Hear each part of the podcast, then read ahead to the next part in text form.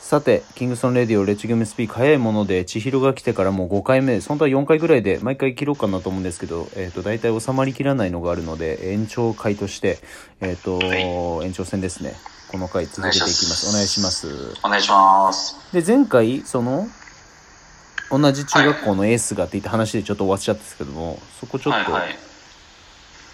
まあそうですね。まあその経験がまあ後に多分俺生きてくると思うんですけど、うん、うん、まあ圧倒的に勝てないやつと、まあ、まあそいつは本当に才能があって、うんで、まあいつも1対1やろうよみたいな感じで練習するけど、まあ1回も本当に多分勝ったことがなくて、うん、で、多分俺がずっとバスケやってて、うんあっちは社会人になってなんか飲み会が増えたとか、マージャンやってるとか、うんでだんだんだんだんたまに会ってバスケしてもなんか半年に1回しかやってないんだけどみたいな感じでうんちょっと太ったりしててうん、ほんでやってもやっぱりまだ勝てないとかなんか続いてたんだけどうん多分それが何年も続いて、うんえ234歳ぐらいになった時にうん、もう1対1した時にうんもう圧倒的に勝ってうん、でそいつがもうめちゃくちゃ「え俺負けるんだ」みたいになってるのを見て、うん、ああ俺はこれ下手でもとりあえず続けてればみんなやめてくし。うん、俺これ続けられるな好きだからって思って、うん、まあちょっとだけなんかあの結果的にまあそれが大きい大会につながるとかじゃないんですけど、うん、俺の中では結構大きいことで、なるほどね。はい、ま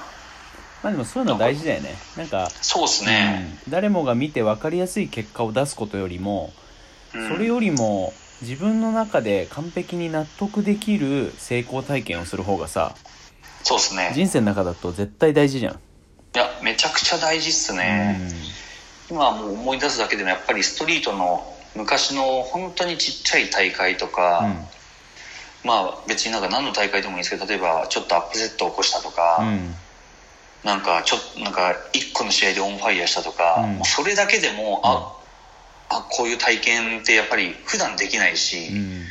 まあ、やっぱりそういうことをやってるとあちょっと報われる時もあるんだなこういうふうにやってるとっていうのを感じると、うん。まあ、大人になってから、まあ、仕事でも、まあ、熱中できたりとかつな、うん繋がってくるかなと思いますよね。うん。そうだね。うんうんじゃあま、うん、まあ千尋にはじゃあその、うん、ストリートボールの水先案内人としてはい、じゃああの今回のその、まあ、巫女さんだったりみたくねその俯瞰でこう、はいあのストーリーテリングをしてくれるさ、はいはい、うん、人はもういるからさはいの中で言うとまあそのよく RPG とかにもいるあの辻辻にいるさそのなんはかいちょっとぴょんと出てくる妖精みたいなさ、えそれ俺っすかそうだからチュートリアルとかで、そう出てくる、ここで、あの、このコマンドを押してみようみたいなさ、はいはいみたいな助け感てくれるんですねじ。 そうそう、なんかちょっとたまにいいアイテムちょっとくれたりみたいな。はいはいそうそうそう。っていうのが多分一番、その、ストリートボールって大きな物語の中での、やっぱ千尋のこうう、んなんていうかな、立ち位置っていうか、それ全員ができることじゃないからさ。はいはい。 まあ嬉しいんだからよくわかんないですけど、ありがとうございます。 とりあえずそうだね。あーじゃあその千尋のじゃあそのあれかじゃあオールでレジェンドっていうのがプレイヤーとしてじゃあプレイヤーとしてだけじゃなくてじゃあそのじゃあ千尋のその人生の中でのはい。究極目標みたいのはあるそれが今回のああ、あなれでるほど、うんもちろんそのさっきの人生の中だと、はいお。店のマネージャーとしてもでもいいし別にその、はいはいもう夢を語るのはただだからさそうですね。うんまあでも、あのー、まあ俺、基本、うんあのー、すべてのことにおいて一人でやってるのってあんまし面白さがなくて、うんあの、誰かと一緒にやろうよ、やりたい人と、うんうんやろうよって誘ってみんなでやって結果が出るっていうのが俺すごい楽しくて、だからなんか例えば小学校の時もミニバスやってても俺4年5年6年やっててずっと一人で試合に出れないっていうのに急遽気づいて人を集めるっていうちょっとめちゃくちゃなんですけど、うんその時もなんか楽しかったしみんなでやってたうの、んまあ、今の職場も俺が基本みんな人をスカウトしに行ったりとかん仲間呼んだりとかしてやったりとか、うんまあ、なんでそれを広げてってまああのーそうですね。まあ、ゆくゆくは、その、まあ、これ、ベニス、LA にどうしても行きたいんで、うんいとこが住んでるし、うんまあ、そこでバスケができたりとか、うんまあ、自分の仕事とか、うんプライベートを含めて、うん海外だったり、日本の面白いとこに行って、いろんな奴らとバスケットを通じて、普通に、俺、まあ、今とかはないっすわ、じゃあ。なんだよそれ今やってることがちょっとずつ大きくなってったらなあっていあう。なるほどねそうですね。まあ昔はもう、なんかずっと、何やってんのこれみたいな迷ってるけどとりあえず代々木クッションぐらいしかなかったんですけど考えが、まうんうんあ、それが徐々に膨らんできて、うんちょっとずつ明確に見えてきて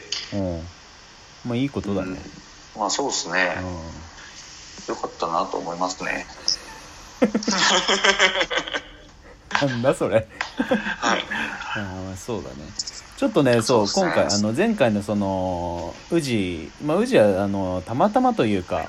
まあ今回そのポッドキャストでゲストを呼ぶにあたりっていうのでは いまあ同年代だしっていったところはでまあそこで話が出たからじゃあ次まあ千尋とか啓太にっていったところだったんだけど、はいはい俺のねあのはい理想というか、はいあのこうなったら面白いかなっていうのはちょっとねテレフォンショッキングをはいはい再開させれたららちょっと面白いかなっていうのあったんよ、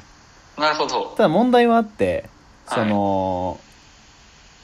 うん、千尋がじゃあ例えば俺の知らない誰かを紹介してくれましたってなった時にはいその人の良さっていうのを、うんそのなんだろう短い時間の中だったりとかもう初めましての人に俺がその、このあのースタンスで話をするのってそれなりに難しいからさはいはい、うん確かにそうそうそうだからなんかあーと別にうちわでぐるぐる回すつもりはないんだけどもいろんなポジションの人だったりとか、うん例えばなかなか表では語られないオーガナイザー、はいはいまあオーガナイザーはまあうーんそれなりにあったりはするけどじゃあ例えばレフリーの視点だったりとかはいはいうーん例えばそうだなえーっとウェアを作ってる人だったりとか、はいはい、えーっと本当になんかバスケは好きだけどやったことはないけどどういったところが好きでみたいなところが話せる人だったりとか。はいはいみたいのをちょっといろんな話をこう、えっと聞いていきながらうんなんかそのなんだろうその人の紹介ももちろんあれだしその人が宣伝したいことのうーんヘルプもそうなんだけども、はいなんかこの番組を通じて「まあ、レッチゲームスピーク」っていうのは、まあ、ジョーダンの昔の CM のタイトルの一つなんだけど、ほうほうほうまあ、みんなのそれぞれのゲームっていうのはさまあ、さっきのはいプレイスタイル同様に、自分にとって今自分の仕事は自分のゲームですっていうその今一番その取り組んでることですっていうのまあゲームっていうのはいろんな考えがあるけども、はいまあ、家庭をそのが今自分にとってはゲームですっていう人もいるしはい仕事ですバスケですまあ何でもいいんだけどもはいなんかそのうーんこうこうなんだろう話せる人、はいうん、っていうのでぐるぐる回していきたいなっていうのがあってはいなるべく紐づいた人に、えーこうつなげていこうと思ってるんよ。はいはいただまあまあこれはあの別にいい悪いは別としてまあ宇治が来て千尋が来てっていうのがあるから、はいまあ、次はちょっとそのあの地獄の弟分の、地獄の弟分ですね、うんリアル弟分、はい、はい、彼にちょっとお願いしようかなと思ってて、はいはいうんまあ聞くに耐えなかったら2回ぐらいでもう切っちゃうのであもうその方がいいですね1回で切った方がいいかもしれな いですね本当にあいつと泣いちゃうかもしれないから確かにサイババの時も泣いてましたからね5面やってこれわかんねえよっつってごめんで泣くやついる5面と、うんあとあのーセットセットうんが、あなんていうセットだったけどあのよく使うセットはフレックスあまあフレックスはケタに無理だろうなはいフレックスって言ってもう地獄みたいになっててそう だね。今ちょっとあれだったけど、ストリートの特徴としては、はいあのみんな泣くよね。泣きますねうおい泣いたな俺も結構泣きましたわそう。俺もまあ泣いたからさ。なみんな泣きますねそういえばあーでもなんかその泣い、たななんだろうね。なんか、大人になってさ、もう30超えてとかでもさ、みんなもう延々泣くじゃん。みんな泣きますね確か